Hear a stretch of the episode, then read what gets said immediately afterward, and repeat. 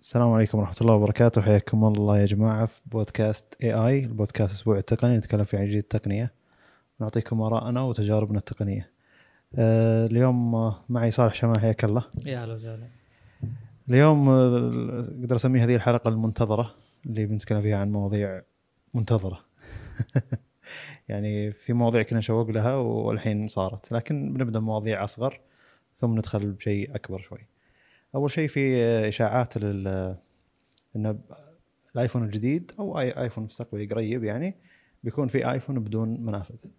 أنا استغرب صراحة من فكرة إن جهاز بدون منافذ، فكرة ممكن تكون قابلة للتنفيذ بعد ما يكون كل الأشياء اللاسلكية تشتغل بجودة الأشياء السلكية، وهذا شيء تقريبا صعب أن الأشياء السلكية تتطور مع قبل ما تتطور الأشياء اللاسلكية. لكن إذا وصلنا مثلا بشحن لاسلكي إلى سرعة نفس سرعة السلكي الأساسي مو سرعة الشحن السريع مثلا، هنا تقدر تقول ما عندنا مشكلة، يعني نروح نجرب الشحن اللاسلكي ونشيل منفذ الشاحن أساسا، نقل المعلومات بلوتوث إذا كان بجودة السلك ثلاثة فاصلة صفر يو اس بي مثلا، ذيك الساعة ما عندنا مشكلة نروح نتحول إلى اللاسلكي.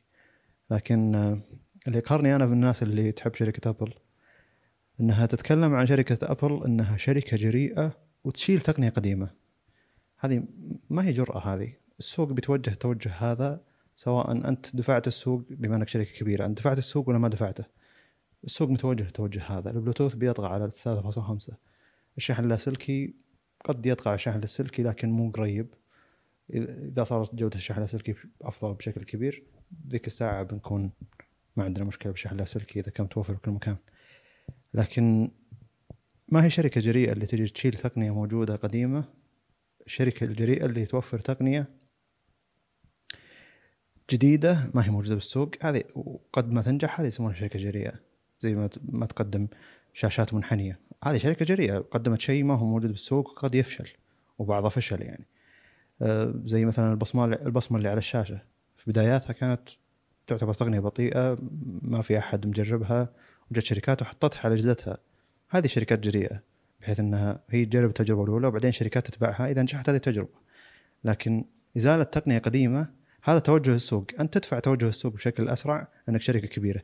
أي شركة كبيرة تقدر تسوي شيء ذا، أي شركة عندها مبيعات في السوق وحصة كبيرة تقدر تسوي شيء ذا. منفذ ثلاثة فاصلة خمسة قد يكون غير مهم في الجوالات، لكن في الكاميرات في أجهزة التسجيل ما في أي بديل عن منفذ ثلاثة فاصلة خمسة، هو منفذ خرافي بالنسبة لحقين الصوت وحقين الفيديو، يعني منفذ مباشر ما في أي تأخير، ومنفذ تقدر تشتري أي سماعة تركب عليه. يعني حتى يعني يجيك سوني مسوية كاميرا جديدة تقول ترى ميزات الكاميرا ذي إن فيها منفذ ثلاثة فاصلة خمسة أوت، ما هو إن، لأن إن حق المايك والأوت حق السماعات، تعتبر ميزة ثلاثة فاصلة خمسة إن أضافوا الكاميرا صغيرة ثلاثة فاصلة خمسة عشان تقدر تشوف الصوت أو تسمع الصوت. فإنك تشيل هذه التقنية الموجودة من الجوالات على أساس أنها تكون تطور السوق، يعتبر شيء جيد أنه يتطور تطور الجوالات، يتطور البلوتوث وذا الشيء، لكن ترى المنفذ ما راح يموت ومستحيل يموت. يعني أنا كنت أول أفكر أنه أوكي يمكن يموت كذا، لكن لما بدأت أجرب أصور فيديو بدأت أسجل أسجل بودكاست قلت لا، هذا المنفذ مستحيل يموت مستحيل يموت. يعني ثلاثة فاصلة خمسة هو منفذ قد ما تستخدمه جوالك، قد يقعد معك شهرين ثلاثة ما تستخدمه، لكن إنه يكون موجود هذا شيء مريح، شيء مريح جدا. والشحن اللاسلكي، شحن اللاسلكي حق أبل يعتبر يعني ضعيف وما عندها هي شحن لاسلكي بنفسها، حاولت تطور شحن لاسلكي لكن ما ضبطت فكرتها إنه يكون شحن لاسلكي واحد يشحن ثلاثة. مو ما ضبطت، فشلت. إيه الفكرة حقتها اللي لا فشلت، يعني خلينا نكون صريحين ب... فشلت تصميم الجهاز فما لا يعني اعلنت عنه وكل شيء بعدين فشلت، مو ما نجحت، لا, لا انا بيكون يعني النطق واضح وصريح. طيب. انما الشيء ما نجح. موضوع بس تقول يعني الاحتياج لهذه المنافذ وكذا، لو تلاحظ اي مجال دائما يكون الشخص المحترف او المهتم او الشخص اللي متعمق بالشيء هذا نفسه، مثلا منفذ السماعه اللي هو ثلاثة فاصلة خمسة او ايا كان حتى ستة فاصلة خمسة، دائما الشخص المهتم يحتاج او يروح للشيء اللاسلكي، في كل شيء. هذا اللي انا ملاحظه طبعا. انا مثلا استقصد المستخدم العادي المهتم، مش مو المستخدم اللي عنده ادوات ثانيه. ابى اقول لك اللي عندي ما ادري عاد شلون بيفهم. يعني مثلا انا من زمان وانا استخدم سماعات لاسلكيه، سماعه هيدفون، سماعه راس من زمان من زمان سبع سنين ثمان سنين، وهي سماعاتي الاساسيه. قبل سنه وشوي احتجت ارفع الليفل، ابي شيء افضل، تاخذ سلكي، ما ترفع الليفل تاخذ شيء لاسلكي، فهمت؟ فكرت صوت على سماعه. طبعا انا كان عندي اوبن باك من زمان اللي هي الدي تي تسعمية وتسعين برو قبل ثمان سبع سنين كذا. أه فرجعت لل رجعت للاوبن باك السلكي لان الواقع يقولنا افضل بلا اي شك او جدال. أه سهوله استخدام كذا هذا موضوع اخر، بس انا بوضح انه اذا انت تحتاج تروح ليفل اعلى لازم تاخذ شيء زي كذا. أه شيء ثاني مثلا الكيبورد، انا بدايتي بالبي سي كنت استخدم كيبورد لاسلكي زين، احتجت اخذ شيء ميكانيكال وفي كل الميزات، ما في تريد اوف، مثلا ما تشيل النمباد، ما تشيل لي بعض الاشياء يعني، فالخيار انك تاخذ السلكي. فهذا اللي لاحظته انا يعني. الريسبونس تايم بال... للحين استخدم ماوس لاسلكي، بس اذا تبي شيء ريسبونس تايم فيه افضل ودي بي اللي هو عدد النقاط زي ما تقول البكسلات بالشاشه دقتها، هذه البكسلات حقت الماوس، دقه حركه الماوس اي، يعني انها كم يمشي مثلا أيه. بالشاشه تقدر تزيد هذا الشيء يعني سرعته ولا المساحه. جميل. يعني مثلا انت الان بالماوس العادي خلينا نقول لي ألفين الدي بي حقه ولا انه ألفين كذا، خلينا نقول خمسمية، اذا حركت مثلا يمين بشاشتك فور كي يحرك ثلاث بكسلات، بهذه مثلا يحرك بكسل واحد زي كذا. هذا اللي اقصده، يكون دقيق اكثر، انه أيه. مو اي حركه ضعيفه تحرك مسافه اكبر. هو يمديك تحر... تغير بالسرعه يعني. بس انه هو يعني مثلا اذا خل... تبيه يمشي عشر بكسلات فبيمشي على كل واحد، ما راح ينقز خمسة عشرة زي كذا. اتوقع اني شرحتها بشكل اوضح. عموما هذا اللي بيوصله بموضوع السلكي ولا سلكي، زي اللابتوبات وزي البي سيات، هو السلكي بيقدم جوده افضل في الغالب، ولو انه بعد هذا كله يبقى موضوع السماعات على الجوالات. معليش هذا شيء ما هو احترافي ولا شيء، لان اصلا قوه المنفذ السلكي اللي هو ثلاثة فاصلة خمسة جاك ما يعني اغلب الجوالات ما يعطي ترى القوه الكافيه للسماعه إيه. انها تشتغل بشكل ممتاز والى اخره. بس انا بيوضح ان هذا المفهوم غالبا في اغلب الاشياء لو, لو تقيسها على من ناحيتين، خلينا نعتبر ان في واحد بس يستخدم جوال آه انه يعني معليش، بس ابل شوي في سالفه تقهر ان المنفذ حقهم ما هو موحد، المنفذ حق الشاحن اصلا. يعني انا الحين معي جهاز تايب سي، جهاز جوال او جهاز ذكي تايب سي، وواحد ثاني مع او معي اكثر من جهاز ذكي كلهم تايب سي وما فيهم ثلاثة فاصلة خمسة، انا اعتبر هذا الشيء. وعندي سماعه تايب سي، الحين في سماعات تايب سي بالسوق مليان، انا اعتبر اني ما ابي لا سلكي ابي سلكي. تايب سي يعتبر زي الحين المنفذ الصوتي الموحد للجوالات والاجهزه الذكيه التابلت مثلا م. هذا شيء يعتبر جيد انه جاء زي البديل ثلاثة فاصلة خمسة، يعتبر اجود ويعطيك طاقه اذا كان سماعه سماعه فيها عزل صوتي مثلا جيد. لكن لو معك ايفون انت مرة مبتلش، يعني لازم تاخذ سماعات أبل اللاسلكية عشان تشتغل مع جهازك بشكل أفضل من سماعات البلوتوث الثانية. ما راح ينفع معك منفذ ولا شيء أو تحويله مثلا أدابتر يغير. إيه يعني أنت عندك منفذ لايتنينج، منفذ منفذ لايتنينج ما في إلا سماعة واحدة، لا هي سماعة اللي تجي بالصندوق الجهاز. م. أو إنك تاخذ الدانجلز هذه اللي هي من اللايتنينج ثلاثة فاصلة خمسة عشان تستخدم سماعات ثلاثة فاصلة خمسة، وهذه تعتبر يعني ايضا خطوه زياده، او هذه الاشياء ممكن توقع. الموضوع متعب يعني. البلوتوث ما زال بالنسبه لي جودته ما هي بجوده السلك، وفيه تاخير وفيه مشاكل اتصال وفيه تقطيع، على حسب جوده السماعه انت تشتريها، على حسب اذا كانت نفس الشركه اللي انت معك نفس شركه البلوتوث.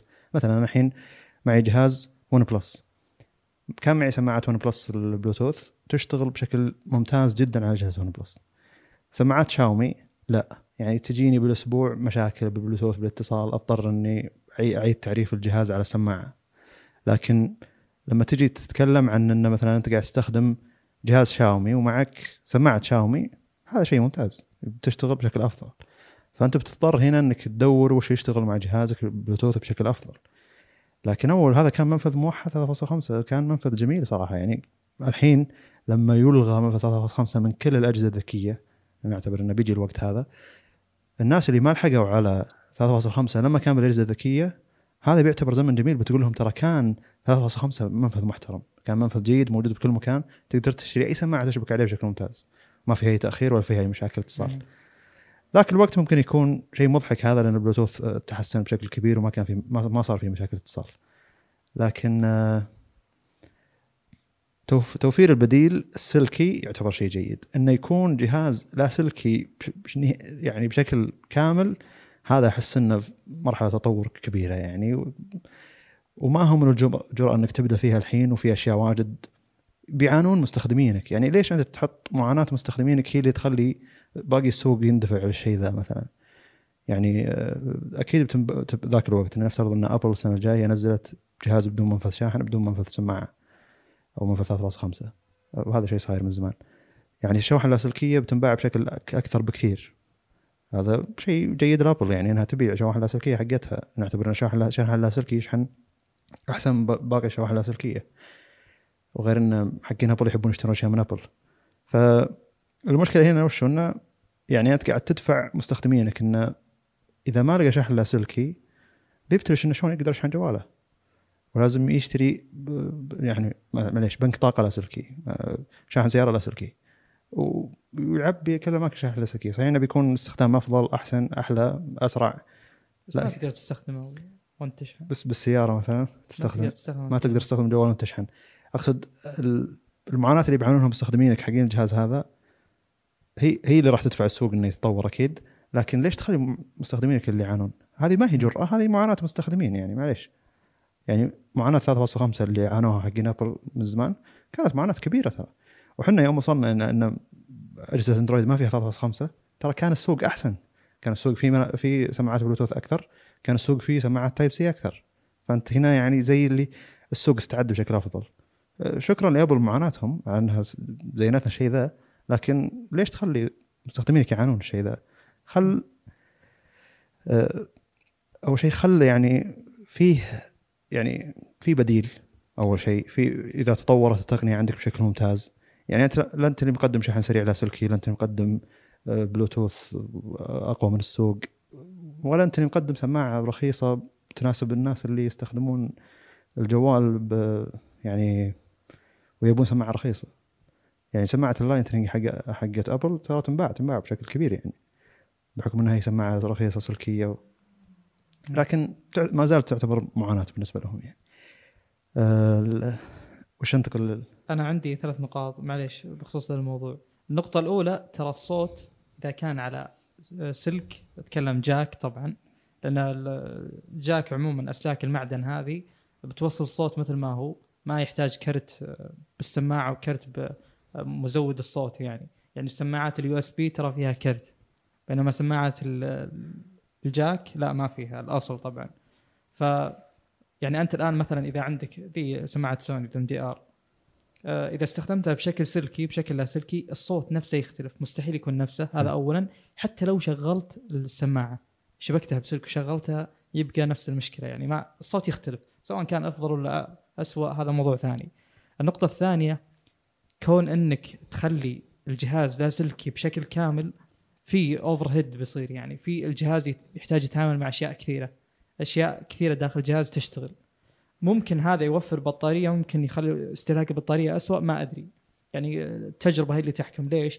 لان انت الان اذا شلت المنفذ هذا مثلا نقول السماعه، استخدمت سماعه بلوتوث، بتجهد الجهاز بالاتصال البلوتوث، لكن كتزويد السماعه بالطاقه هذا شيء راح منك. فما أدري إذا هذا الشيء إيجابي آه. ولا سلبي.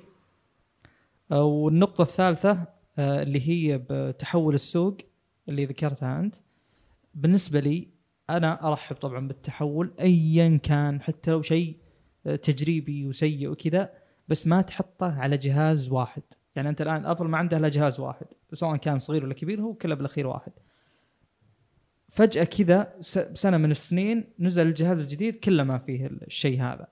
هذا متى يصير؟ متى تجرب أنت؟ تجرب على سلسلة إيه بسامسونج، تجرب على السلسلة المتوسطة بأي شركة أنك تسوي هذا الشيء، بوب أب كاميرا ولا أيا كان الموضوع. أما أنك تجيب الجهاز الأساسي اللي ما عندك غيره، النظام كله يعتمد عليه، وتشيل منه شيء ولا تحط فيه شيء يعني يغير تجربه المستخدم. هم هذا بالنسبه لهم يعتبر بالنسبه لمحبي ابل هذا جرأة الشركه انها تسوي الشغله هذه. والله ما هي جرأة ولا شيء، هو مضطر يشتري يعني، فما مو بيد الموضوع اصلا. الموضوع الاكبر هنا ان صحيح انه المفروض يكون مثلا فئه من الفئات تشيل عنها شيء كتجربه ما هي مشكله، يعني زي يعني سامسونج هي مثل اكبر في السوق تقريبا، ما جازفت انها حطت النوت مثلا اول ما اول ما جاء الإج اللي هي طرف الشاشه المنحني، ما حطت نوت فو... نوت حطت نوت فور، حطت نوت إج للي يبي إج. ما ضبطت فكره الإج بالطقاق، ضبطت اوكي نجيبها على اجهزتنا اللي بعدها، حتى تصنيع اقل. فانت الحين مثلا التقنيه الجديده ذي ما عجبتك ما تاخذها، عجبتك حتى بالنسبه لهم هم هل كانت عمليه للمستخدمين غير عمليه للمستخدمين، كان فيها مشاكل ما فيها مشاكل. تخيل ان خلت الجالكسي نوت عشرة فولد وما في الا نسخه فولد وجت عليها المشاكل، وش بيصير سمعه الجهاز هذا؟ وش يعني؟ فالمفروض الجرأة ذي تكون جانبية نوعا ما، أن تحط جهاز كتجربة تجرب عليه تقنية جديدة، فشل أوكي فشل ما فشل تكمل. هنا في يعني جرأة مع حيطة، يعني مع أخذ حذر، تكون أذكى شوي. م. وهي أصلا تقنية جديدة، ما أدري ليش أنا قاعد نضرب إضافة تقنية جديدة على حذف تقنية قديمة. حذف تقنية قديمة مو جرأة، أي شركة كبيرة تقدر تسوي شيء ذا. هذا شيء قلته بالبداية. موضوعنا الثاني بحكم انك جبت طاري الفولد، آه سامسونج في تصريح يعني انهم وصلوا الى آه مليون آه نسخه مباعه منه. آه اتوقع ما شفت، انا حاولت ابحث عن تفاصيل وين تم البيع وين اكثر شيء، آه ما لقيت شيء، لكن آه والله اعلم اتوقع ان الصين هم اكثر آه مبيعا. احنا جاء خبر مبيعاً سابق، ما ادري اذا قلناه ولا لا، بس خبر قبل كم اسبوع ان الصين باعوا الجهاز خلال اربع او خمس دقائق من فتح الطلب الم... بوقتها على الموقع يعني. ايه فممكن الصين تكون اكثر مبيعا جالكسي فولد. اي بضرب مثال او بجيب طاري شيء شوي مختلف لكن بتتفاجأ من صحته او من يعني المعلومه هذه. الان الصين هي مليار ونص او ايا كان العدد، خلينا نعتبر انه كم خمس العالم تقريبا. آه السيارات الفاخرة زي السفن سيريز مثلا عند بي ام وكم سيارة ثانية نسيت والله، بس إنه تخيل يعني بعض التغييرات اللي تصير على السيارة تصير يعني الناس تستغرب. مثلا اللي بأوروبا يقولون ليش تم هذا الشيء، يعني في ناس في زباين للبراند هذا أو للسيارة هذه، فمفروض هم كلمتهم اللي تنوخذ. فدائما التعديلات اللي تطرأ التعديلات الغريبة أحيانا يقولون السبب السوق الصيني، السوق الصيني طلب كذا، هم أكثر ناس يشترون. فهم؟ فشفت قوة الصين يعني، حتى لو هذا الشيء أنت ما كنت تشوفه يبقى هو الأقوى. وهذه يعني كبزنس يعني أنا بشوف اللي يشتري مني الأكثر وبسمع الكلام. وحتى لو ما تم حتى لو ما تم هذا الشيء، دائما تلقى النسخة المخصصة للصين، النسخة المخصصة، دليل أن السوق ينحسب له ألف حساب. جميل. أي سوق ما هو بسهل أبد. أنا بالنسبة لي تعليق على نفس الخبر الأساسي، الجالكسي فولد نفسه أول شيء جته مشاكل، وجهاز يعتبر سعره غالي وما زالت موجود فيه بعض المشاكل، ما زال فيه مشكلة يعني هذا اللي اللي يفتح الأجهزة كلها ويخربها ترى ما اجتاز الاختبار حقه الجهاز. بالنسبة للناس اللي تبي اختبار يعني قسوة على الجهاز أو استخدام قاسي، فحتى اختبار الشاشة أخذتش الشاشة الشاشة الداخلية بسرعة تنخدش بالنسبة للشاشات الجوريلا جلاس. فأقصد أنه في أكثر من شيء يقدر يردك عن شراء الجهاز، سواء سعر، سواء توفر، سواء مشاكل تصنيع في البداية، سواء آه وش جودة الجهاز، جودة الاستخدام اليومي، هل بيخرب عليك ولا لا.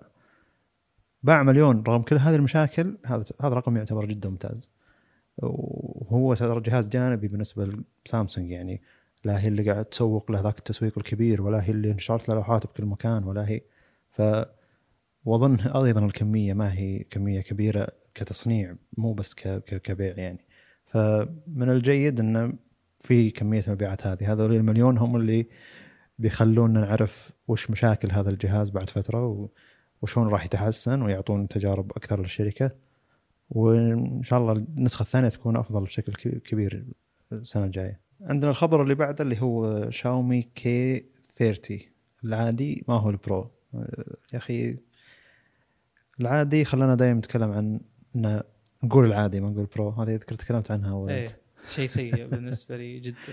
طيب مواصفات الجهاز، نجي لمواصفات الجهاز اللي هو شاومي ريدمي كي ثلاثين. ما ادري اظن بدري ان اعلن عنه، يعني ترى في كي عشرين وكي ثلاثين بنفس السنه، المفروض ان السنه الجايه يعلنون عنها، بدايه السنه الجايه تقريبا. المهم ان الجهاز يجي شاشه ستة فاصلة ستة انش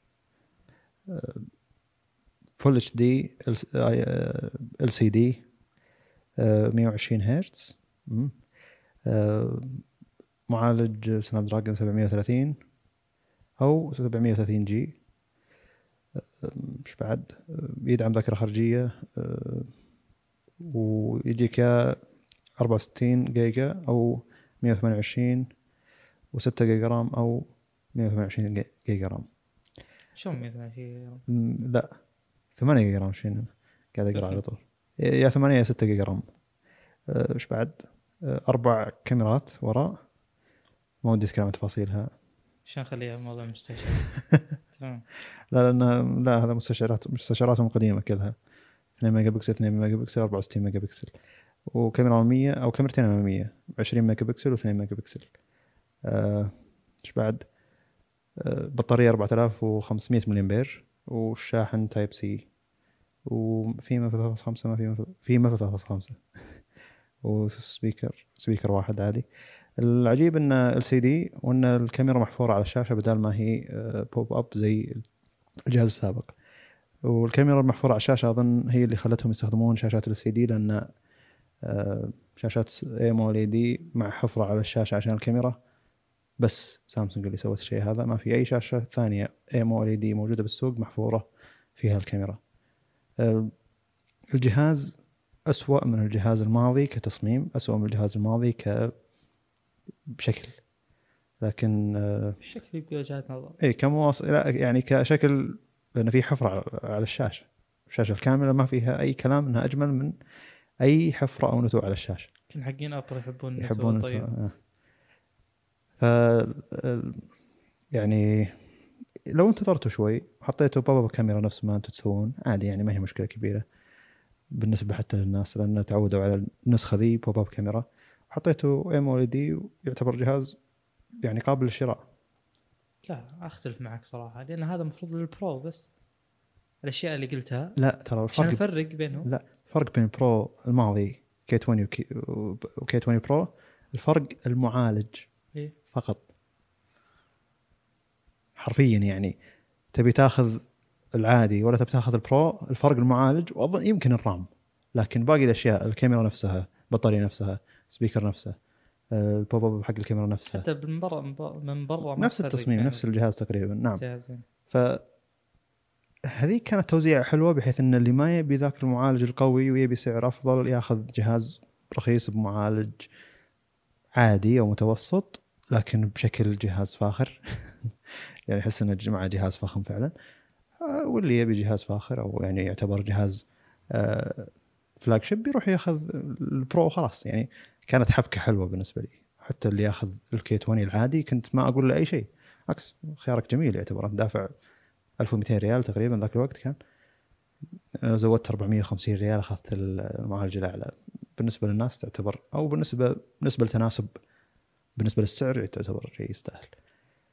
طيب ف... على طاري معليش على طاري الشاشه، أنت الآن انتقدت نوعا ما، أنا من الأشخاص اللي صراحة أتوقع أن مستقبل أو ال إي دي بعض المجالات بينتهي، أتوقع أتوقع سواء طالت المدة أو قصرت يعني م. وهذا الشيء مستند على شيء صار قبل، أنا ما قلته من رأسي، التقنيات اللي فيها تريد أوف زي ريلايبلتي، زي الاعتمادية، زي أنه يصير فيه الحرق، هذا التطبيع على قولتهم، آه هذه يعني تحد من زي ما تقول من توجه للشركات أو الناس للشاشة هذه. يعني مثلا أنت الجوال بيقعد معك يمكن سنتين، خلينا نقول كأفرج ولا كسنة ونص، أه بينما مثلا تشتري شاشة تي في كم بيقعد معك؟ أكيد أكثر، ما في شك يعني، ما م. في أحد خبري غير شاشتك كل سنة ولا كل سنتين، فالتطبيع بتزيد احتماليته صح؟ صحيح. وإلى الآن الشركات ما جابت حل موثوق ضد التطبيع لأنه من أصل التقنية. طيب هل في تقنية قبل كان فيها مشكلة تطبيع وانقرضت؟ الجواب نعم، البلازما. أيه. البلازما لأنها تعتمد على غاز مدري وشو، وأيضا كانت تحتاج تبريد وكان فيها بشكل واجد ترى. إيه ولو انها ك على قولتهم بلاك يونيفورميتي كاسود لون اسود و... والكونتراست بين الفاتح والغامق افضل من ال إل سي دي كانت بواجد، فرق فلكي. ال إل سي دي كانت واش داوت على قولتهم مغسوله تماما.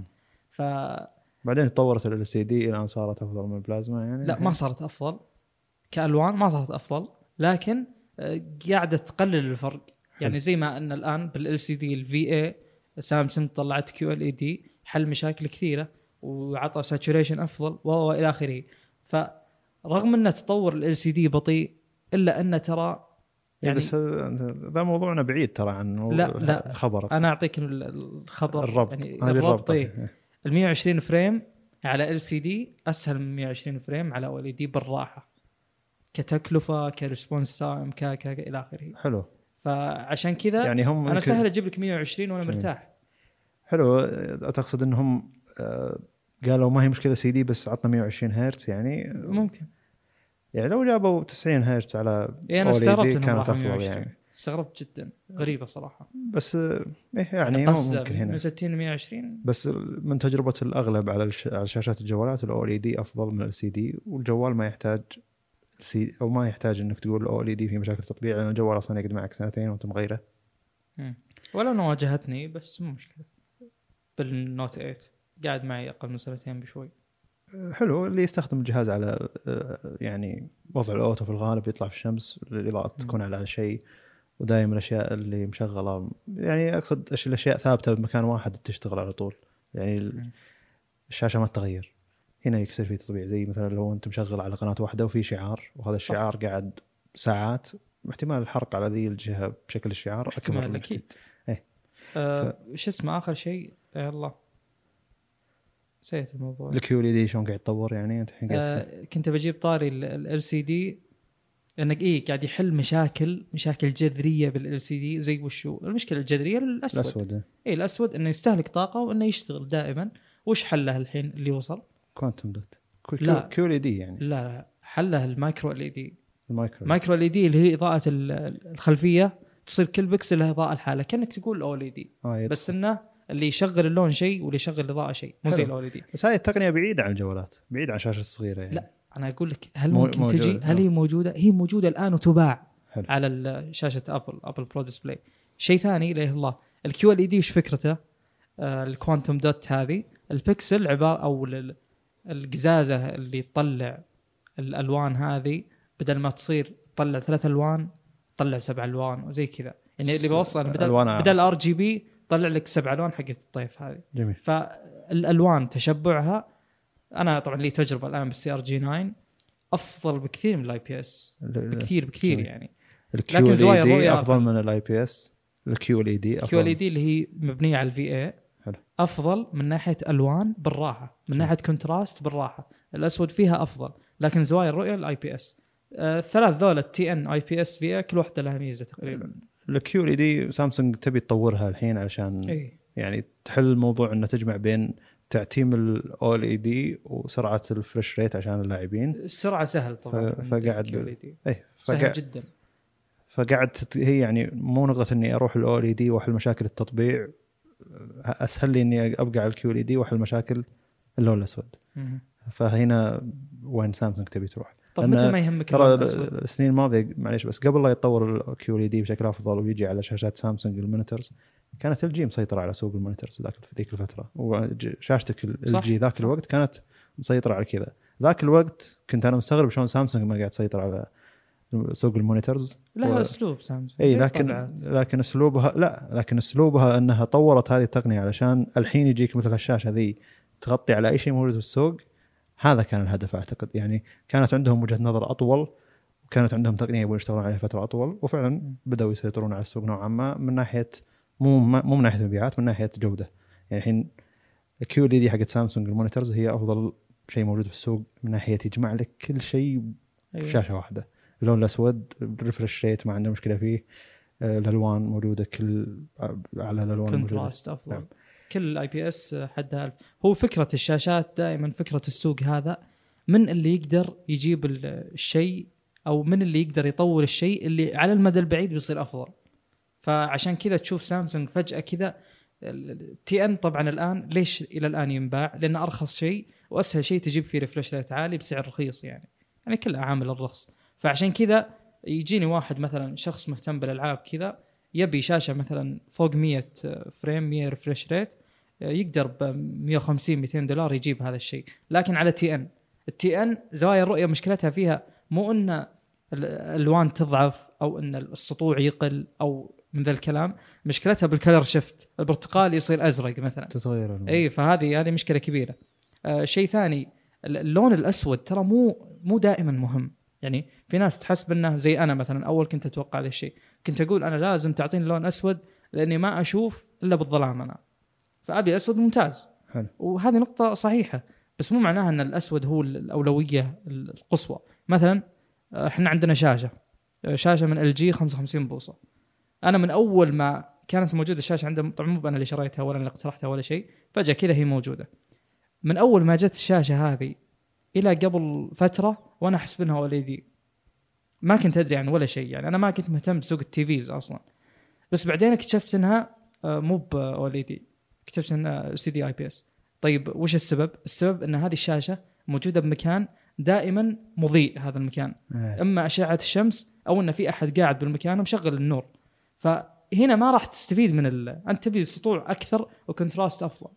فعشان كذا مو بشرط الاوليدي افضل بكل شيء، عشان بس يعني حسب احتياجك. انا والله يجوني ناس يقولون ناخذ كيو تسعين ار حقت سامسونج كيو ال دي ولا ال جي سي تسعة، اقول له والله شوف حسب، انت الان تبي تشوف مكان مظلم اخر الليل مثلا، اقول لك لا لا تاخذ، على حسب استخدامك.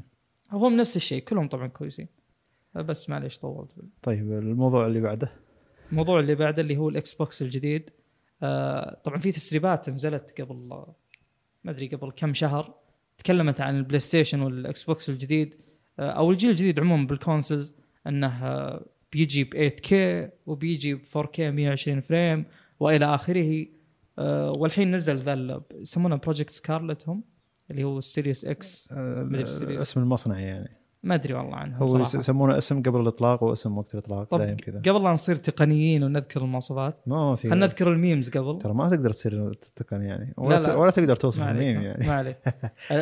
نزلت عليه ميمز كثيره ان الجهاز جاي بشكل مربع طويل، كانه كانه شو اسمه الاسيستنس اللي عند جوجل او عند امازون او او ابل هوم بوت، ما ادري شو اسمه صح، ما مقارب له كشكل كذا، شيء عبارة عن مستطيل ولا يعني شيء مخروطي مثلا، ويعني ما هو ما هو شيء أفقي، فالشيء جاي بالطول، وهذا شيء مستغرب صراحة. أتوقع أنهم يحاولون أساليب تصميم التاور حقت البي سيز، يعني إنه إحنا إكس بوكس عندنا تاور تقدر تحطه وتسعره فيه يعني. طيب موضوع المواصفات أو موضوع الأشياء اللي يقدر يسويها الإكس بوكس نفسه، أنا صراحة ما أصدقها طبعا، اللي هو الأشياء اللي قالوها ذي ري تريسنج مدري وش وعلى مدري كم فريم، لكن خلنا نقول اللي موجود عندنا يقولون انها مبنيه على الزين اثنين زي اتوقع البلاي ستيشن كلها مبنيه على ام دي، و وانه بيدعم كروس بلاتفورم مع الاشياء اللي قبل، وان الذاكره الداخليه فيه او التخزين فيه اس اس دي ان في ام اي ما هو اس اس دي ساتا، فهذا الشيء بيكون سريع. انا ما ادري عن التكلفه صراحه، هذه الاشياء بتكون تكلفتها جدا عاليه، مستحيل تكون رخيصة يعني. وهذا الموجود حالياً. كرت الشاشة بيكون جي دي دي آر ستة اللي هو زي الجيل الألفين من شو اسمه انفيديا، اللي هو كلهم دي دي آر ستة، جي دي دي آر ستة، جي يعني جرافيكس. فهذا الموجود طبعاً حالياً. اللي قبل الخبر هذا يقولنا اللي قبل دائماً الإكس بوكس يبدأ سعره من خمسمية دولار، أو أول ما ينزل يكون خمسمية دولار. الجديد مستحيل يكون بهذا السعر، يعني يا المواصفات تطلع غلط او الاشياء اللي قادر عليها الجهاز تطلع غلط، مجربينها على لعبه يمكن اضعف من روكت ليج مثلا. الروكت ليج اسهل شيء يبغى تجيب فيه يعني ريفرش ريت او فريمات عاليه، او انه يعني في غلط بالسعر او القدره قدره الجهاز. وانا صراحه غير متحمس للجهاز ولا شيء يعني، انا ما ادري شلون ما ادري شلون مايكروسوفت الى الان تنافس بالسوق هذا، اللي تعرف اللعبه احيانا تنزل بالبي سي وتنزل بالاكس بوكس، مستخدمين البي سي بالراحه اكثر من الاكس بوكس. طب ليش مستخدمين الاكس بوكس؟ ما ادري صراحه يعني. انت الان احنا ندري انك تبيع الجهاز ما تربح فيه صح، هذا سوق الكونسولز، تربح بالستور بالاشتراك الاونلاين والى اخره، بالكنترولرز اذا جيت تبيعهم، فما غريب والله السوق هذا جدا، انا جدا مستغرب منه، يعني توقعت انه ينقطع الاكس بوكس ويستمر البلاي ستيشن. اظنه صعب بالسوق، يعني اقصد مو اي واحد يقدر يجمع بي سي، مو اي واحد يقدر يحمل العاب من البي سي، مو اي واحد يقدر، يعني اقصد صح. الحبكه ذي يعني انه اي واحد مع بي سي الحين بيطالع ذي بيقول لحظه انا الحين قادر على شيء اكثر من كذا، وصحيح انه دافع مبلغ بس انا قادر على شيء اكثر من كذا.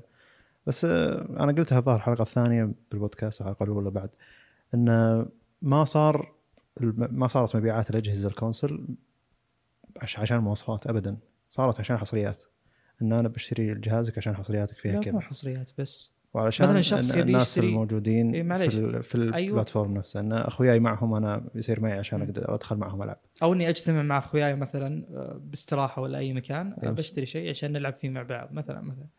فالفكره هنا ابسط انك وش يا تحمل اونلاين اللعبه وتشتغل مباشره، يا يعني انك تشتري الفيزيكال سي دي يعني وتشغله وتشتغل مباشره. هذا للناس اللي يعني بس تبي تلعب شغله تلعب، ولازم يتطور السوق هذا ويوصل مراحل أكبر. و... وما أدري عن أسلوب الربح عندهم صراحة، لكن لازم مايكروسوفت تفكر بشكل أكبر بالمستقبل أنه يكون البي سي يحتل مراتب أكبر وعدد مستخدمين أكبر. تسوي بدال إكس بوكس جيمينج باس مثلا تسوي شيء على الويندوز، مع أن متجر ويندوز حقهم سيء يعتبر حق الألعاب، لكن لو تسوي زي ال جيم باس حق ويندوز حق الالعاب ومثلا وتحط لهم العاب كل كم شهر وتقدر تحملها، هذا بيخلي حقين البي سي يجونك يشترون يشتركون معك مثلا، يقول اوكي تجيني العاب ابي اجربها بيلعبها. الاكس بوكس جيم باس ترى عدد المشتركين اظنه جدا كبير، وعدد الالعاب اللي تجي ايضا حلوه تعتبر. فلازم مايكروسوفت ودي اصلا انها تتوجه الى تحط جيم باس لحقين البي سي، و يعني اي واحد يشتري بي سي يقول لحظه مايكروسوفت تقدم جيم باس خلنا نجرب. مثلا اظن شركات واجد تقدم جيم باس اصلا، اي في اوريجن مدري اوريجنز اللي هو حق اي اي وستيم عنده. انت ايش تقصد بجيم باس؟ انه يجيني عروض، يجيني اشتراك شهري زي كذا. هو اصلا اشتراك شهري تدفع له ويجيك العاب كل شهر، اي فيهم بالبندل يعني كلهم.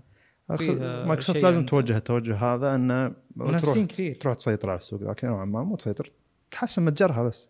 يعني اكثر من واحد مجرب المتجر مايكروسوفت حق الالعاب مدري ويندوز لايف مدري جيم مدري اكس بوكس زي كذا اسمه سيء. فترى التوجه هناك مره كبير، بي سي قاعد يرخص، اي ام دي قاعد تبدع، ناس واجد قاعد تفكر بانها تروح تشتري بي سي ارخص لها، مو ارخص لها احسن لها عموما. في ناس ترى تحب تحط بصمتها بالشيء اللي تشتريه، وانا من الاشخاص هذول صراحه. يعني انت الان تقدر تحدد وش مزاج الشخص اللي تشوفه من التجميع حقته، من الجهاز حقه، من الشاشه، من السيت اب حقه، فهمت؟ اما الكونسول مسكين يا اخي انت ما عندك الا يمكن خيارات السعه بس. طيب المواصفات حاولت اطلع ولقيت مكتوب كاستم ثمانية كور اي ام دي زين اثنين ثمانين نواه، ما ادري اذا هذا الشيء مهم ولا لا. الكرت الى اب تو ستة عشر جيجا بايت، هذا زي الظاهر الكوادرو كوادرو ستة عشر والله ما ادري، بس ال عشرين ثمانين تي اي احد عشر، فهذا اتوقع انه يعني ستة عشر اللي هو الكوادرو. مثل ما قلت ان في ام اي حاطين لك انه في ري تريسنج زي الار تي اكس، ومثل ما قلنا ثمانية كي ومية وعشرين فريم كحد أقصى، ما أدري على أي ريزولوشن بس مية وعشرين فريم.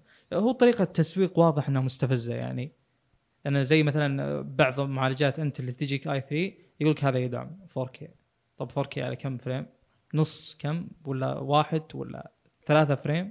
فهذا كلام ما هو دقيق ولا يعطيك أي معلومة. بس طيب. أتوقع هذا بخصوص الإكس بوكس، يعني بخصوص الكونسولز عموما إحنا جلدنا الكونسولز كلهم. يعني انا ما راي العاب شو شو لنا على علاقه، انا من راي كونسول بعد. فننتقل للموضوع اللي بعده اللي هو مستشعر الكاميرا، تكلمنا عنه قبل لكن في شويه تفاصيل عنه وتفاصيل صراحه جميله تعتبر. المستشعر بين سامسونج وشاومي مية وثمانين مية وثمانية ميجا بكسل، احنا كان هذا بس الرقم المعروف عندنا انه في مستشعر مية وثمانية ميجا بكسل بين شاومي وسامسونج، اغلب اجهزه شاومي وسامسونج بتكون موجوده عليها. لكن وذمينا شيء ذا، ذكرني ذميت شيء ذا وقلت إنه مية وثمانية ميجا بكسل ما تعني كل شيء، وان احتماليه انه يكون فيه نويز اكبر وبالليل ما راح يعطيك ذاك الاداء. هو نوعا ما صحيح مع الناس اللي است... اللي جربوا جهاز شاومي نوت عشرة نوت عشرة اي نعم نوت عشرة، لكن بعد ما طلعت بعض التفاصيل صراحه المستشعر يعتبر محترم. يعني اول شيء حجم المستشعر يعتبر كبير بالنسبه للمستشعرات الموجوده، يعني المستشعر سامسونج الماضي حق الجالكسي نوت عشرة اللي هو يجي اثنا عشر ميجا بكسل واحد على اثنين فاصلة خمسة خمسة انش حجم المستشعر. حجم مستشعر شاومي وسامسونج الجديد اللي هو يجي مية وثمانية ميجا بكسل واحد على واحد فاصلة ثلاثة ثلاثة، يعني تقريبا أربع مستشعرات من المستشعر الماضي إلا شوي. يعني يعني لو تحط مستشعرين يبقى لك الثلث تقريبا، يعني لو تحط ثلاث مستشعرات مع أنه ما راح يكمل مربع لكن بيكمل المستشعر الجديد هذا، فيعتبر حجما جدا ممتاز. وأيضا عدد ميجا بكسل ممتاز بالنسبة لنا أنهم رفعوا الحجم. أنا أشوف أن الرقم هذا بس عشان أحط الموضوع بصورة أفضل، أنت الآن قلت أن مية وثمانية ممكن فيها مشاكل وإلى آخره. أنا بالنسبة لي المية وثمانية تقول أن هذا مية وثمانية ميجا بكسل، هذا الرقم ما له أي دلالة صراحة، لأن يعني إحنا أتوقع ندري أن في الدلالة الوحيدة أن بالليل بيصير في نويز نويز لا لا نويز أليم. يعني المية وثمانية ميجا بكسل هذه هذا وضع بالكاميرا صح، ما هو النورمال صح، ما هو إذا فتحت الكاميرا صحيح صحيح. تجيك النورمال مدري وش ذي العادية في وضع المية وثمانية ميجا بكسل، في وضع والوضع هذا يحتاج يرندر الصورة وقت أطول وكذا نعم. فما هو المقياس يعني مية وثمانية ميجا بكسل؟ طيب بعدين قد شوفوا الفكرة من هنا أن المستشعر هذا مية وثمانية ميجا بكسل، أنا ما أدري لأن الجهاز الوحيد الحين موجود عليه شاومي نوت عشرة، ومن التجارب أن تقدر تحط الكاميرا عادية أو تحط مية وثمانية ميجا بكسل. هل الكاميرا عادية تشغل مية وثمانية بكسل بكسلات أقل؟ هذا السؤال. طب شو السبب؟ أنا أعتقد لا يعني كدا. لا إذا أنت بصورة أعلى دقة وأنت موجود في النهار تشغل مية وثمانية ميجا بكسل، وأغلب الناس اللي صوروا بهذا الوضع أن تفاصيل مبهرة من صح. ناحية أنك ما تسوي زوم، لو تقص الصورة التفاصيل تبقى موجودة بشكل ممتاز. تستخدم الكاميرا العادية لو أنت مثلا في الليل وما تبي ذاك النويز اللي يطلع بالمية وثمانية ميجا بكسل. الحبكة القوية اللي ممكن تصير، بس إن نحتاج نجيب شاومي نوت عشرة عشان نجرب الشيء ذا، هل الكاميرا العادية تشغل مستشعر مية وثمانية ميجا بكسل لكن بأقل ميجا بكسلز؟ ما أدري، أحس إنه موضوع هاي مستحيل. تتغير كذا الكاميرا إذا ما استخدمت كل مواصفاتها. وفي نقطة بذكرها، ترى إذا صورت بالمية وثمانية وضع المية وثمانية هذا وزومت شو يصير؟ كروب. لا ما قد شفت شيء عن ذا الموضوع. إذا زومت يفتح الصور اللي داخل الصورة هذه. يعني دقيقة دقيقة أنت الآن يعني في أكثر من صورة داخل الصورة؟ لا مو أكثر من صورة، يمكن أنا ما وضحتها صح. لح. دقيقة، الصورة الأساسية إذا صورت ما هي زي الصورة اللي داخل، عشان ما يصير في ثقل على الجهاز وهو يستعرض، عشان ما يصير يعني في الفيو فايندر اللي قاعد يطلع لك. أنت صورت الصورة، فتحت الاستوديو، طلعت الصورة حل. الصورة هذه ما هي كل التفاصيل. آه. إذا زومت تطلع لك تفاصيل أكثر، يعني إذا زومت زيادة تطلع لك تفاصيل أكثر. حلو، لو بس إنك لو تنقلها البي سي وتفتحها بيطلع كامل حجم. لا حسب اللي حسب الجهاز اللي يشغل الصور هذه بيرندرها لك. آه. فالاستوديو حق شاومي يسوي كذا، غيره ما أدري عنه. حلو. صيغة الصورة هم سو يعني من المستعرض الصور حقهم الاستوديو خلوه علشان انه ما يطول، عشان يطلع لك الصوره يطلع لك الصوره بحجمها العادي. ايه. عشان يطلع لك الصوره بحجمها العادي. نعم. ثم اذا زومت يطلع لك تفاصيل الصوره. مم. هذا شيء ترى هذا شيء يزيد الابهار لما تجربه على طول. ليش؟ لانك انت قاعد تشوف ما قاعد تشوف تفاصيل، اذا زومت تطلع تفاصيل، اذا زومت تطلع تفاصيل اكثر. مم. هنا يزيد الابهار، لكن تصدقني لو تحطها على شاشه كبيره بشكل مباشر، من قال لك انها بتنفتح الصوره؟ يمكن ما تنفتح، يمكن النسخه المية وثمانية ما تنرسل، أنا ما أدري طبعاً. قد يكون أنت يعني تخيل أنت قد. الأسئلة ذي على برمجة شاومي للمستشعر اللي صاير الحين. وعلى الصيغة. يعني أقصد ممكن لو يجي جهاز إس إحداشر حق سامسونج لا يسوي لك مية وثمانية ويطلع لك مية وثمانية مباشرة. مية وثمانية كم بيكون حجمها؟ كبير جداً. طيب أنت قد شفت صورة كذا بالديتيلز حقتها؟ قد شفت صورة مثلاً خمسة آلاف أنت الحين تناقش يعني ما يحتاج مية وثمانية؟ لا لا لا لا أبداً. م. أنا قاعد أقول لك إنه يمكن هذا الاستوديو حق شاومي أو حق سامسونج أو الأجهزة اللي بتنزل عليها المية وثمانية هو الوحيد القادر على فتح هذا الامتداد من الصور. ممكن ممكن مو بأكيد طبعا، هذا اللي بوصله يعني. يمكن أحس إنه غير واقعي، أحس إن الصورة مي... أنا تصوري ريزولوشن حقها أنا قد شفت بس ما أدري. ما عندي مشكلة، أنا عندي تصور إن الصورة مية وثمانية ميجا بكسل وبصورها مية وثمانية ميجا بكسل، لما يفتحها مستعرض صور حق شاومي يعرف نوعيه الملفات هذه ويقعد يخفف الصوره علشان يطلعها لك بشكل افضل، ثم اذا زومت يطلع لك الصوره الاساسيه، وهذا شيء عقلاني اكثر يعني بالنسبه لاي مبرمج. اثنا عشر ألف واثنين وثلاثين على على تسعة آلاف ومئتين وأربعة. شفت؟ اه انا ما قد شفت شيء زي كذا، حتى حتى يوم كان معي الكانون فايف دي مارك ثري والان الاي سبعة ثلاثة ما في رقم زي كذا. شوف انا انك تحتاج ما تحتاج هذا لا لا ما ما احتياج يعني. ما احتياج، بس وش الصيغه؟ هل بي ان جي يوصل ذي الارقام؟ ما ادري والله. عموما اندرويد سوى الروم من زمان من زمان من زمان يعني مم. فتره طويله. أه بس عموما يعني انا كنت انتقد ان مئة وثمانية ميجا بكسل، لكن ما نعرف حجم المستشعر. الحين يوم عرفنا حجم المستشعر بشكل افضل نعرف انه راح يدي افضل من ناحيه انهم ما مو بس زودوا البكسلات بنفس المستشعر بحيث ان الاداء ما راح يصير اعلى، لو انه زودوا حجم المستشعر زودوا فيه البكسلات. فنقطه جيده هذه بالنسبه لمستشعر شاومي وسامسونج. طب خلصنا اتوقع الموضوع.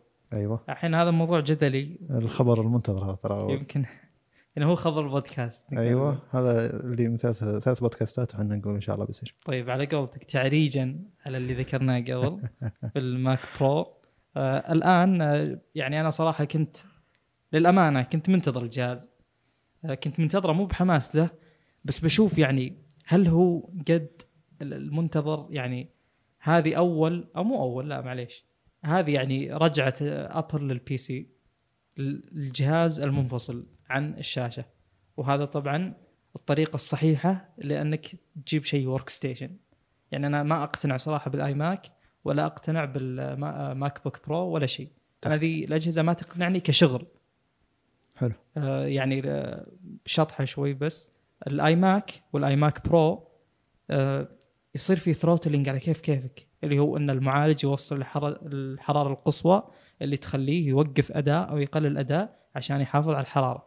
فأنت الآن عندك قدرة موجودة بالمعالج لكنها انحدت بسبب أن التبريد غير كفؤ بالنسبة للجهاز. فأنا بالنسبة لي الطريقة الصحيحة أنك تجيب لي ديسكتوب زي الناس زي الماك برو. طيب تفاصيل الماك برو، أنا قلت بشوف البنش ماركس عشان أحكم على الجهاز، ما أبي أظلمه.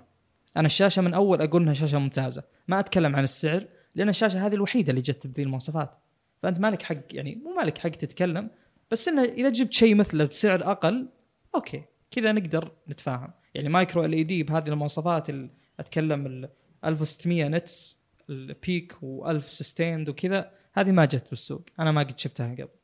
أه طيب سويت أنا يعني تجميعة بسيطة، أبي أقارن فرق السعر بين إنك تأخذ الماك برو أو تأخذ بي سي منفصل، وأيضا بقارن موضوع الأداء.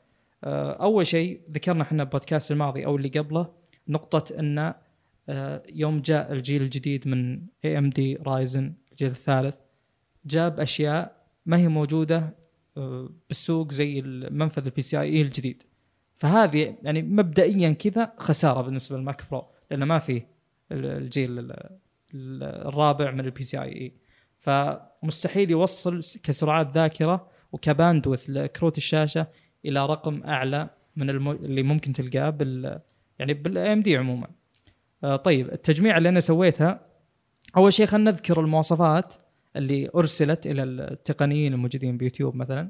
آه وصل لهم بحسب اللي شفته طبعا آه أربعة تيرابايت آه إس إس دي NVMe، آه وصل لهم آه ثلاثمئة وأربعة وثمانين جيجا بايت رام إي سي سي طبعا Error Correcting Code، ألفين ومئة وتسعمئة وثلاثة وثلاثين هذا ال شو اسمه التردد حقه اللي اصلا من المعالج طبعا. أه وصل لهم ال أربعة وعشرين كورز أه الزيون لانه هو في اعلى منه ترى في ثمانية وعشرين بس الى الان ما يعني ما شفناه. وصل لهم أه ما ادري الباور سبلاي هل يختلف او ما يختلف، هل هو نسخه واحده او اكثر، ألف وأربعمئة واط، وكرتين راديون أه فيجا ظاهر برو أربعة وستين اسمه زي كذا. عموما هو شو اسمه اثنين هم أربعة وستين جيجا كل واحد اثنين وثلاثين، هذا اللي اعرفه. هذه كروت اديتنج ما هي كروت العاب وكذا والله اعلم طبعا. هذا الماك برو جاب تجربه ام كي بي اتش دي، جرب جيك بنش خمسة وجاب واحد وعشرين ألف وشوي زين، واحد وعشرين ألف الظاهر وثمانمئة زين. انا شفت حاولت القى البنش ماركس لل ثلاثة آلاف وتسعمية وسبعين و ثلاثة آلاف وتسعمية وستين اللي ذكرناهم قبل البودكاست او بودكاستين، انك يعني مواصفاتهم والى اخره.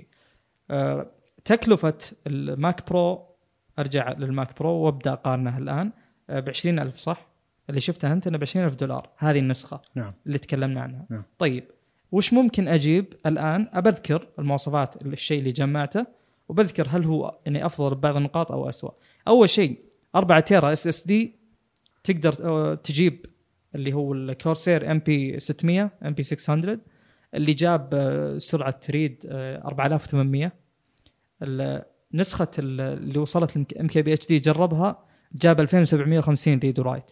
لاحظ الفرق دل. فرق شوي يصير الدبل، ضعف نعم اي أربعة آلاف وثمانمية. ولا دقيقه ترى ما استغل كل قدرات البي سي اي اي أربعة الى الان. آه سامسونج نزلت شيء اسمه بي يو الظاهر يعني ألف وسبعمية وثلاثة وثلاثين، احتمال يجي اس اس دي اقوى من كذا. اي سامسونج جابت شيء بس ما طلع سعره فما دخلته بالحسبه. اثنين تيرا منه هذا آه سعره آه ثلاثمية آه ثلاثمية وستين دولار بلاك فرايدي، سعره الرسمي أربعمية وخمسين، فخلنا نقول تسعمية دولار. زين آه اضف اليها السامسونج الاي سي سي الرام ال أربعة وستين جيجا ست قطع ثلاثمية وأربعة وثمانين، هذا نفس اللي موجود عند آه ابل بالضبط، يعني ألف وثمانمية وتسعين، قلنا تسعمية ألف وثمانمية وتسعين الى الان.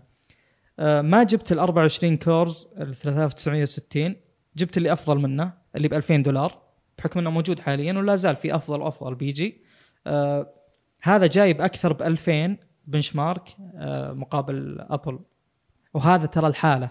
انا ما ادري اذا البنش مارك حق ام كي بي اتش دي كان مع كرت الشاشه او لا حلو. انا ما ادري اذا هو محسوب بال... يعني اقصد البنش ماركس الموجوده للمعالجات فقط اداء هذا المعالج. انا اقول لك انا ما ادري، هو البنش نعم. مارك حق ال ثلاثة آلاف وتسعمية وسبعين للمعالج فقط بغض النظر عن الكرت، فممكن يكون افضل وافضل. ثلاثة وعشرين مقابل واحد وعشرين ألف.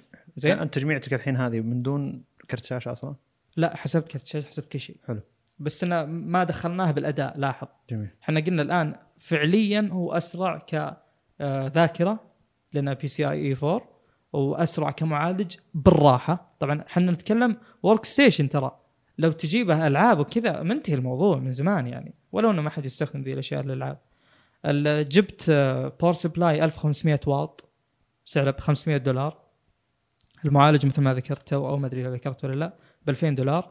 الراديوم برو فيجا أربعة وستين هذا اثنين ب ستة آلاف وأربعمية دولار، والمذر بورد ب ألف دولار.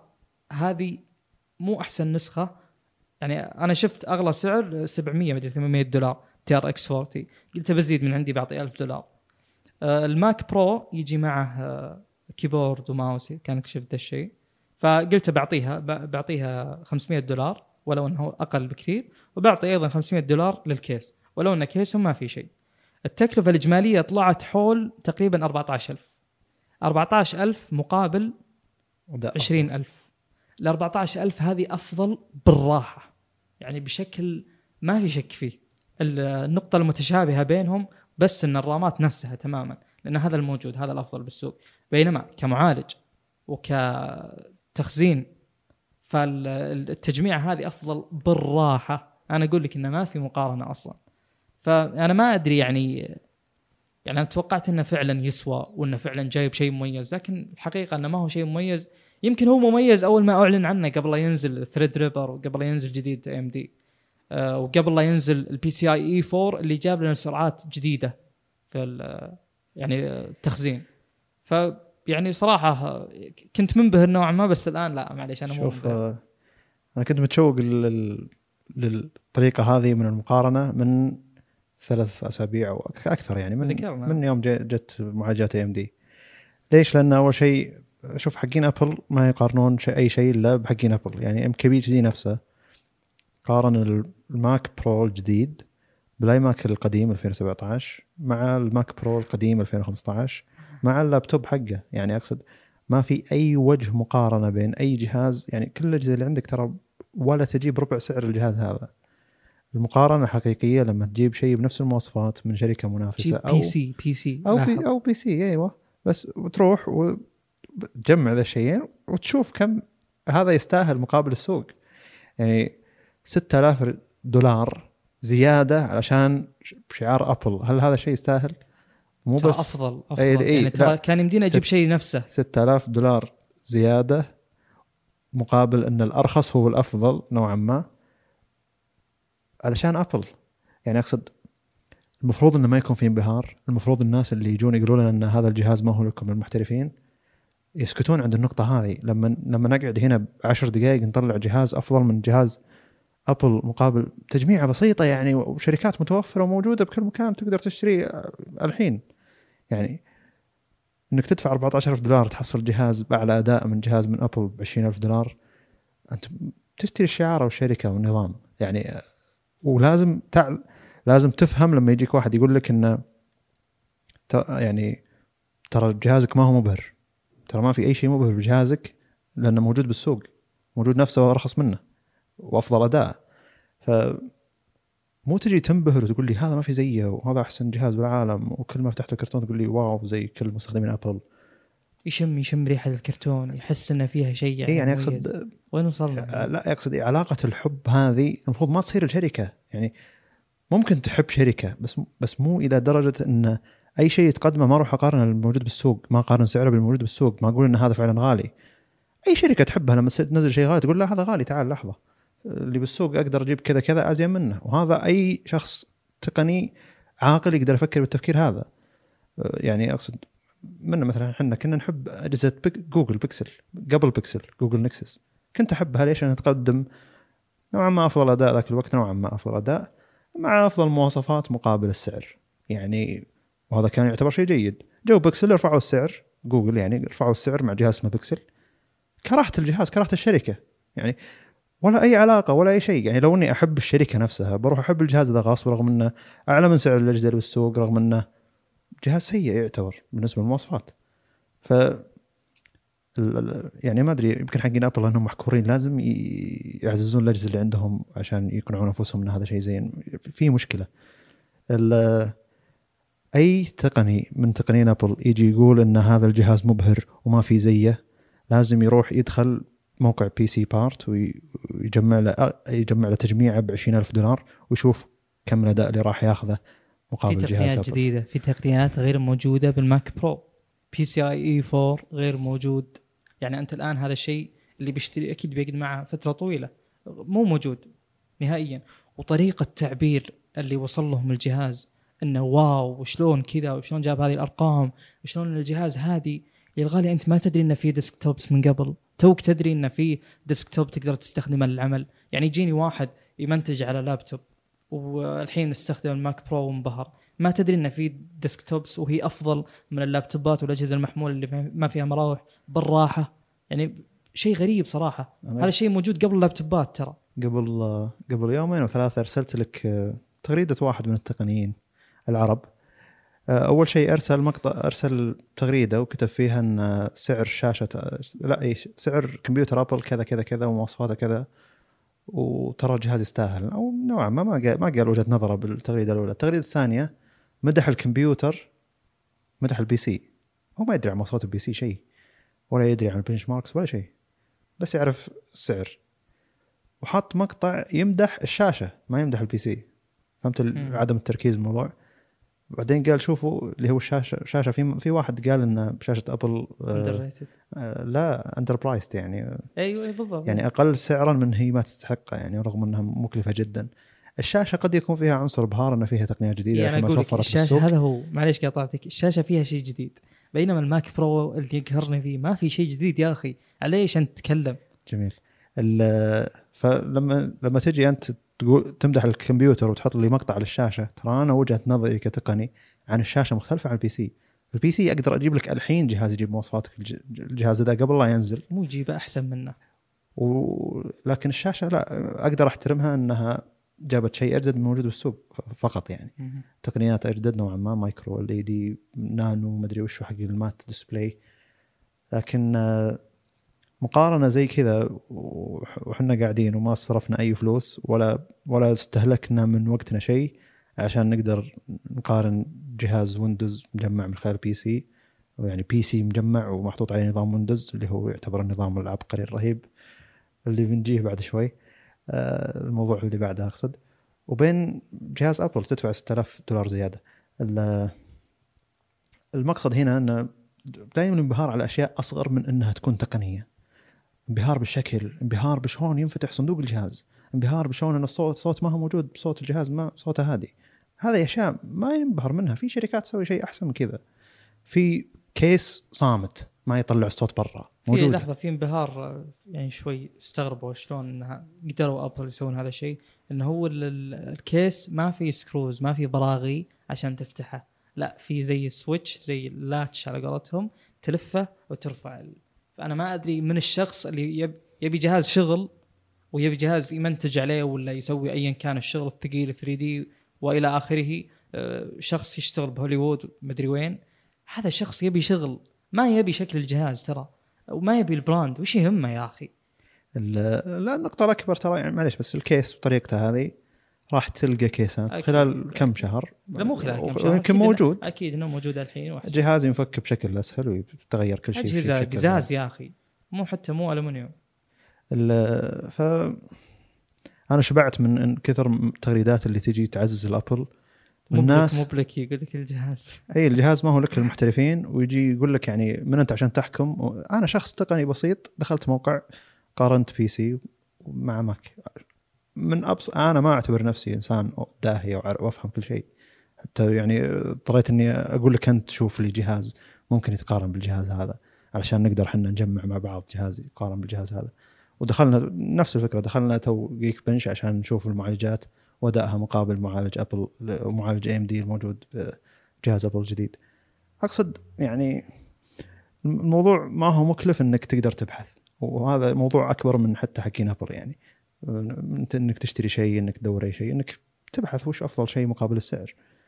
اذا انت كنت مره راعي مثلا اجهزه ابل وكل شيء معك ابل، انا اعذرك انك تروح تدفع ستة آلاف زياده، ستة آلاف ريال زياده، ستة آلاف دولار، واو كثير، علشان جهاز عليه شعار ابل او عليه نظام ماك، علشان اجهزتك كلها ماك، عشان لابتوبك ماك، عشان. وهنا لازم انت تقدر، حتى اذا دفعت المبلغ هذا لازم تقدر ان هذا الشيء اعلى من سعر السوق، لازم تقدر ان السوق موجود في هذه التقنيات.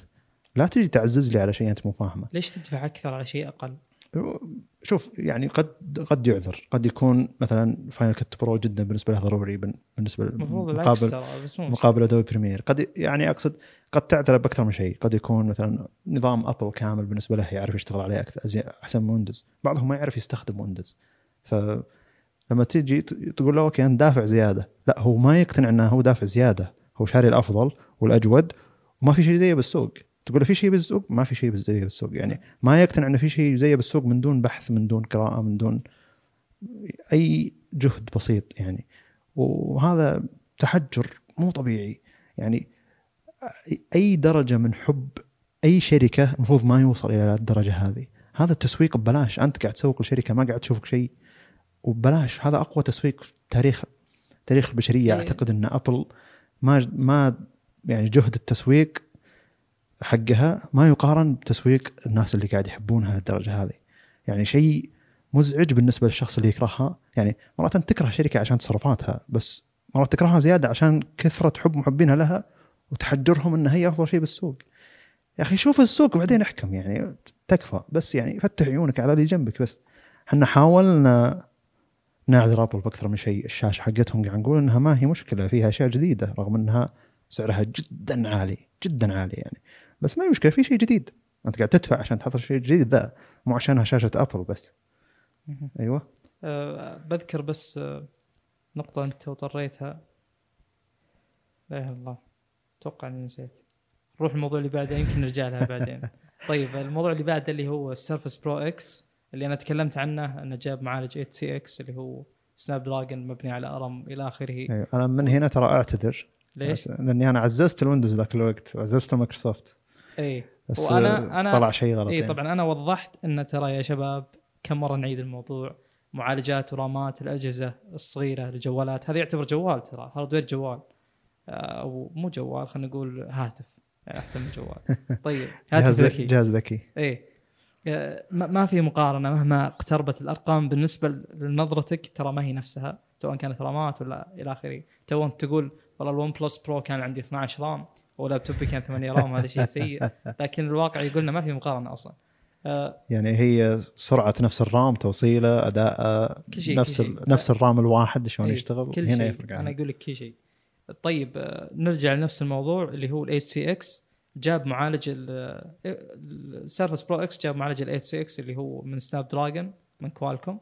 آه انا قلت ان اقل معالج اي خمسة ديسكتوب، او مفروض اني اقارنه بلابتوب لكن مو مشكله، اقل معالج زي ثمانية آلاف ومئتين وخمسين يو اللي صار ثمانية آلاف ومئتين وتسعة وخمسين، اقل واحد اقل واحد اي خمسة افضل من ال إيت سي إكس هذا كاداء زين وكتردد نوا والى اخره، مع ان هذا ثمان نوا وال ثمانية آلاف ومئتين وخمسين ترى أربعة نوا ثمانية ثريدز. ف يعني انت بالارقام يخيل لك انه ترى والله اوكي ال إيت سي إكس ممتاز، بينما بالاخير تكتشف ان ويندوز نظام قديم، كيرنل مبني على أشياء يعني بس معالجات الكمبيوترات هي اللي تشتغل عليها سواء كان محمول ولا مكتبي. فاللي بوصله بالأخير أن الموضوع ما هي بهذه البساطة، وأن مهما خيل لك أن الفجوة بين نظامين ويندوز ونظام أندرويد صغيرة فهي ما هي صغيرة. مهما شفت أن يمديك تشغل مثلا أشياء مايكروسوفت مايكروسوفت أوفيس، مهما قدرت تشغلها بالاندرويد ترى الموضوع ما يقارن ابدا بالديسكتوب اللي هو الاكس اكس ستة وثمانين اللي هو اللي تشغله ويندوز. عموما كل نظام له امتداد يشغل فيه البرامج. الويندوز عندهم الاي اكس اي، خوينا الاي سي اكس ما يشغل هذا الامتداد، واذا ما شغلت الاي اكس اي هذه تعتبر كارثه ترى بالنسبه يعني بالنسبه لك انت وبالنسبه للنظام، يعني وش اقدر اشغل طيب اذا ما اقدر اشغل اكس اي. فمثل ما وضحنا بدايه انا ترى ما ما في مقارنه نهائيا، وانا اشوف ان هذا الشيء يعني اشوف انه تجريبي منهم، يعني هذا شيء ما يستحق انك تشتريه. ألف دولار سعره ترى، ألف دولار. كم انت سعر اللابتوب حقك؟ كم سعره؟ أربعمية وخمسين دولار واحسن بالراحه. انا اقول حتى الشاشه فل اتش دي بالبرو اكس صح؟ فم يعني حلو حلو انهم بداوا يجربون، يعني ان شاء الله لهم مستقبل. بس مبدئيا الناس اللي جربوا الجهاز يقولون كل شيء في الجهاز خرافي الا نقطه انه ما يشغل برامج ويندوز. طب هذه كل شيء، هذه هي تعتبر كل شيء نعم، لكن خلني اوضح الفكره بشكل ابسط لان كنت شوي عقدت الموضوع. ويندوز يشغل برامج دوت اكس اي اي اكس اس اي اكس اي بالضبط، اكسكيوتبل حلو. هذا الترد... هذا ال... هذه الصيغه للبرامج ما يشغلها معالج كوالكوم الموجود على جهاز مايكروسوفت سيرفس اكس برو او برو اكس. هذه تعتبر كارثه كارثه بحيث انه ما في اي برنامج ويندوز يشتغل على الجهاز بشكل جيد. اغلب الشركات اللي تبي تشغل برامجها على هذا الجهاز زي تسوي نسخه مصغره البرنامج هيشغل اثنين وثلاثين بت علشان يشتغل على الجهاز، وتصير كأنك مشغل محاكي للبرنامج، ما تصير كأنك مشغل البرنامج نفسه. وطريقة إن البرنامج شلون قاعد يشتغل داخل النظام تعتبر كارثية. أخطاء بالتطبيق، يقفل التطبيق فجأة مباشرة، ميزات التطبيق ما تشتغل، وطبيعي يعني هو تقريبا نسخة مصغرة من التطبيق. فوتوشوب فوتوشوب إذا أنت قاعد تسوي زوم قاعد تحرك الصورة يمين يسار تطلع فيه تقطيع بالفريمات، وش صاير يعني؟ شلون قاعد يشتغل البرنامج؟ وش الحل للمشكلة هذه؟ إذا ما وجد حل، أول شيء هذا يوضح الفجوة بين معالجات انتل و ام دي وبين معالجات كوالكوم الصغيرة حقت الأجهزة المتنقلة، يوضح الفجوة بين نظام أندرويد وكبر نظام ويندوز والبرامج اللي يقدر يستخدمها اللي يقدر يتحملها هذا النظام وهذه المعالجات اللي تشغل النظام ذا، وشلون إن يعني إلى أي درجة النظام هذا عملاق. يعني أقصد ويندوز على قد ما أنت تقول لي أن هذا النظام يعتبر يعني نعمة للبشر من حيث أنك تجمع أي قطع وتشغل عليها ويندوز ويندوز يعرفها، هذا ترى يعني حلم يعتبر. أيوة، أن أنت يعني ما تحتاج تروح تشتري جهاز من شركة هي اللي معرفة القطع على النظام، لا أنت انت بس تحط النظام النظام يعرف وش انت مركب عليه. الوضع اول دقيقه ما تذكر اول بش يصير، شريت طابعه جديده وش تسوي؟ تطلع السي دي حقها وتحطها على الجهاز عشان يتعرف. بينما ويندوز الان صايد الجو حق الكل، يعرف الكل حرفيا. لا, لا المساله الاكثر بساطه، المذر بورد لما تركب عليه اي شيء يتعرف عليه، لما تزود الرامات يتعرف انك زودت الرامات، لما تزود اس اس دي يتعرف انك غيرت كرت الشاشه، يتعرف انك غيرت كرت الشاشه. الشاشه لحظه، الشاشه نفسها اذا شبكتها بسلك اتش دي ام اي ولا ديسبلاي بورت يعرف وش نوع الشاشه، يحط لك اسمها اصلا. هذه كميه بيانات مبهره، هذه يعني يعتبر نظام نعمه للبشر الموجودين اللي قاعد يستخدمون هذا النظام.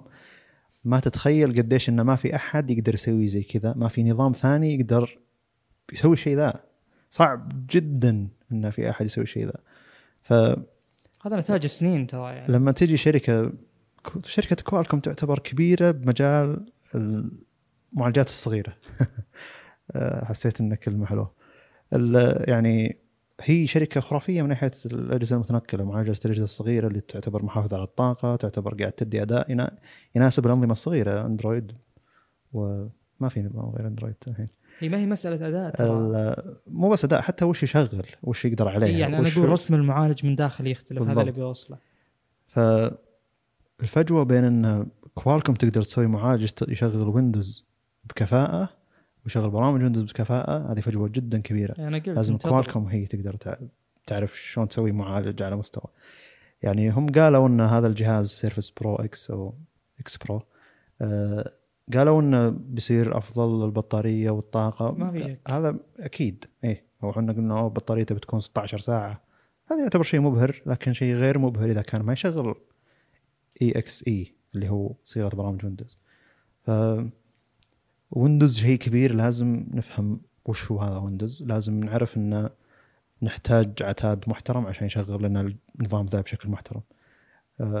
انا انقهر من اول ناس، هذه تغريده ثبتها وانت ثبتها نكتة في الواتساب قبل كم سنه، قلت ان يجي الواحد يستخدم جهاز مايكروسوفت ابل او يعني ماك بوك ودافع سبعة آلاف ريال، ويجي يستخدم جهاز اندرويد مو اندرويد يجي يستخدم جهاز ويندوز مثلا شاري كم ألف ومئتين ريال ألف وأربعمئة ألفين نعتبر ذاك الوقت، على وقت معالجة انتل ما كانت قبل الجيل الثامن، يعني اللي كانت معالجات انتل أسوأ من الحين، والجيل الجيل اي ثري ما يشغل شيء، يعني يلا يشغل شيء.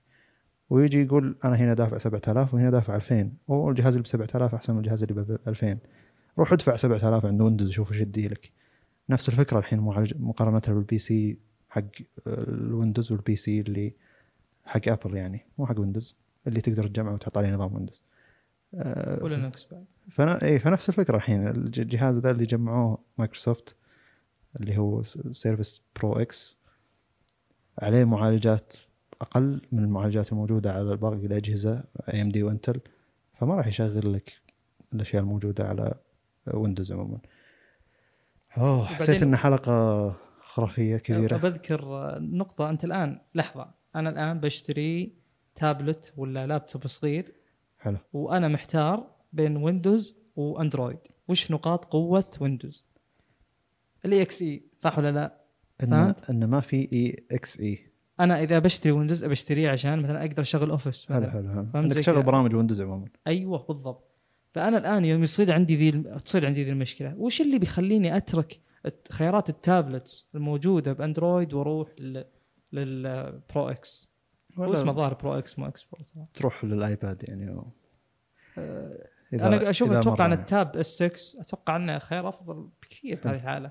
اي بس عموما اندرويد مع قطاع التابلت يعتبر اسوء، يعني اقصد تو إن وان ويندوز عليه معالج انتل او ام دي افضل بمراحل من انك تروح تشتري ولا في مقارنه نهائيا. أي. يعني انا الحين لينوفو هذا ما ادري، اظن في ناس واجد يبون يتكلم عنه، لينوفو فليكس أربعة عشر تو إن وان معالج ام دي ثلاثة آلاف وخمسمئة، ام دي رايزن خمسة ثلاثة آلاف وخمسمئة يو، شريته ب أربعمئة وخمسين دولار، شيء صفقه مو طبيعيه. المعالج هذا افضل من المعالج اي خمسة الجيل الثامن اللي هو على اللابتوب الماضي. أه قاعد استخدم تابلت ولابتوب بنفس الوقت، الاداء افضل من اللابتوب حق هواوي معالج انتل الماضي اللي هو جيل الثامن، والسعر رهيب واللمس ممتاز على ويندوز. انا ما ادري ايش انت قاعد تلوم اللمس على ويندوز، لا هو يتحسن مع الوقت. لا ممتاز جدا ممتاز. إيه انا يعني اقول لك تحسن. انا الحين بس ابي ريفرش ريت اعلى علشان متعود على تسعين هرتز ولا الباقي ممتاز. فجهاز زي ذا ب أربعمائة وخمسين دولار جمع لي بين تو إن وان يعني، يعتبر مع ان استخدام تو إن وان كتابه يعتبر صعب، لكن عملي عملي جدا يعتبر. بطاريه محترمه، منافذ موجوده كلها ممتازه، جوده تصنيع محترمه. انت انبهرت من لينوفو محترمه. انبهرت. شوف انا متوقع شيء سيء. لا أربعمائة وخمسين دولار. عموما عملي، جهاز عملي، الحمد لله اني شريته. في ناس يبون يتكلم عنه بزياده والله، جاني اكثر واحد تويتر قال لي اعطني الرابط، واعطيتهم الرابط الشراء، بس راح العرض الحين صار ب خمسمائة وستين دولار وما زال ما يزال يعتبر سعر ممتاز. نعم، الميزه وجود الخيارات، يعني هذا شيء ما تلقاه بالاسواق، زي مثلا انك تاخذ كوالكم على ويندوز، ما عندك الا خيار واحد حاليا. ايه. زي ما انك تروح للابل مثلا. بس انا صراحه اعتذر اني مدحت مايكروسوفت ذاك الوقت على جهازهم ذاك، صراحه كوالكم. انت اندرويدي متعصب. شوف هذه كوالكم فشلتنا يا اخي. مو فشلتنا، ما الومهم انا صراحه. الموضوع محتاج وقت فقط يعني. اوكي، اتوقع وصلنا للاخير. أه نشكركم على حسن الاستماع، ونشوفكم إن شاء الله في نهاية الأسبوع القادمة، وبالتوفيق.